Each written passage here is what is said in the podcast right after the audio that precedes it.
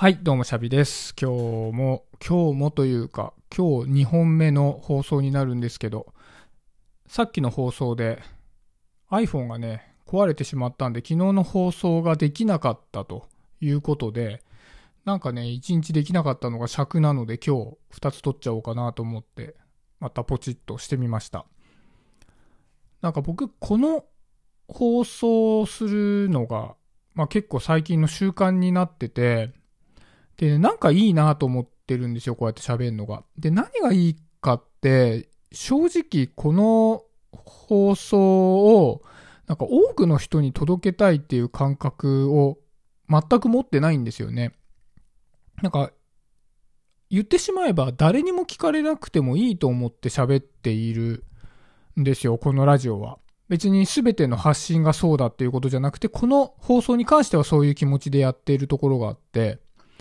で、この誰にも聞かれなくていいということで、でも誰かが聞くことができるような状態で喋っているって、僕にとっては結構重要な位置づけで、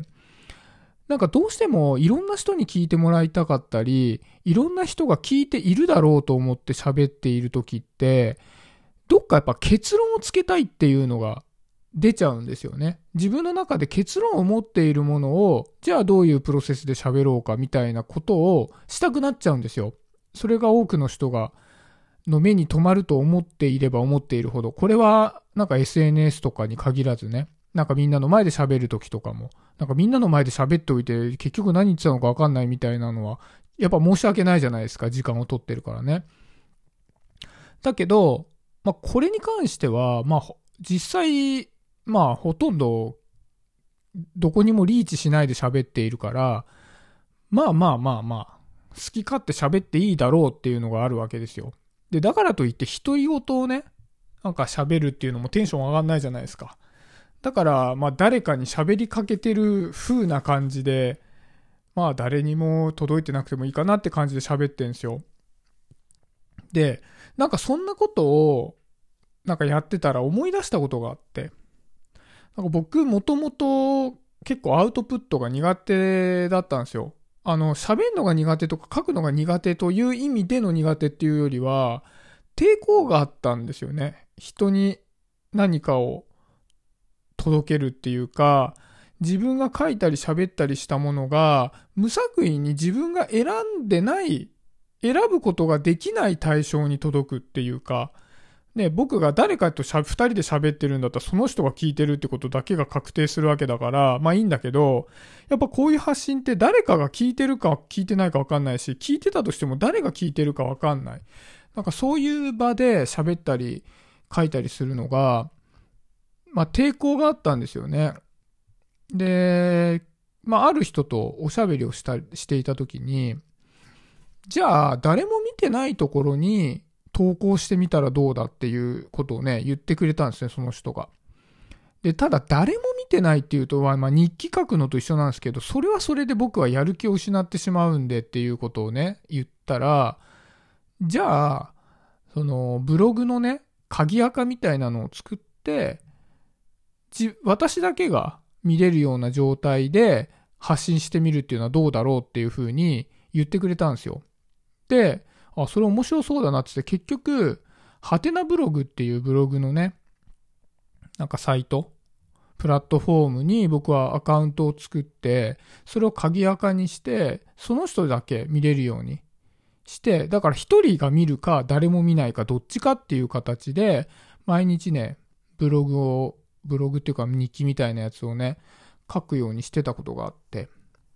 で、そうするとその人がたまに見たり見なかったりして、見たらなんか見ましたみたいなね、いいねマークつけたりしてくれて、でね、そしたらなんかね、僕はそれでめちゃくちゃ気が楽になって、結局その人は僕のがすごい見たいと思ってるっていうより、その状態が僕にとって心地いいっ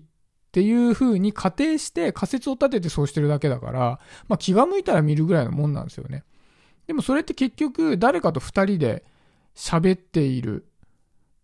でも相手は聞いてるかどうか分かんないみたいな、その感じがすごくやりやすくて、だからあんまり自分の中で結論付けてないこともバーってなんか書いてみたりっていうのをしてたら、なんか別にいいかなっていう気持ちになって、誰が見ててもじゃあそこが結局その人以外の人が見てる方が誰も見てなかろうがいいやみたいな気持ちになって、それからね結構こう配信するっていうことに、要はアウトプットをするっていうことに対しての抵抗感がなくなったことがあったんですよね。でしばしそのことは忘れていたんだけど、そういやこれ毎日やっているのってその感覚に近いなと思って、そう、それで、あ、だから俺はなんか心地よくできてるんだなみたいなね、なんかそういう気持ちなんですよね。でじゃあなんで今更そういうことをまた始めたかっていうと、なんかこれは僕はその時には気づいてなかった、その鍵垢でやってた頃には気づいてなかった頃なんだけど、こう何かを排出したい、自分の中から何かを出したいっていう欲求があって、でその中身をに関して自分にはこだわりがそのケースに関してはなくて、とにかく何かをアウトプットしたいっていう、そういう欲求があって、でなんかその欲求がこれを毎日やることによって叶えられてるっていうのがあるんですよね、うん、だからねこの間なんかねボートに乗りながらなんか喋って終わっちゃったりって、それでもいいし、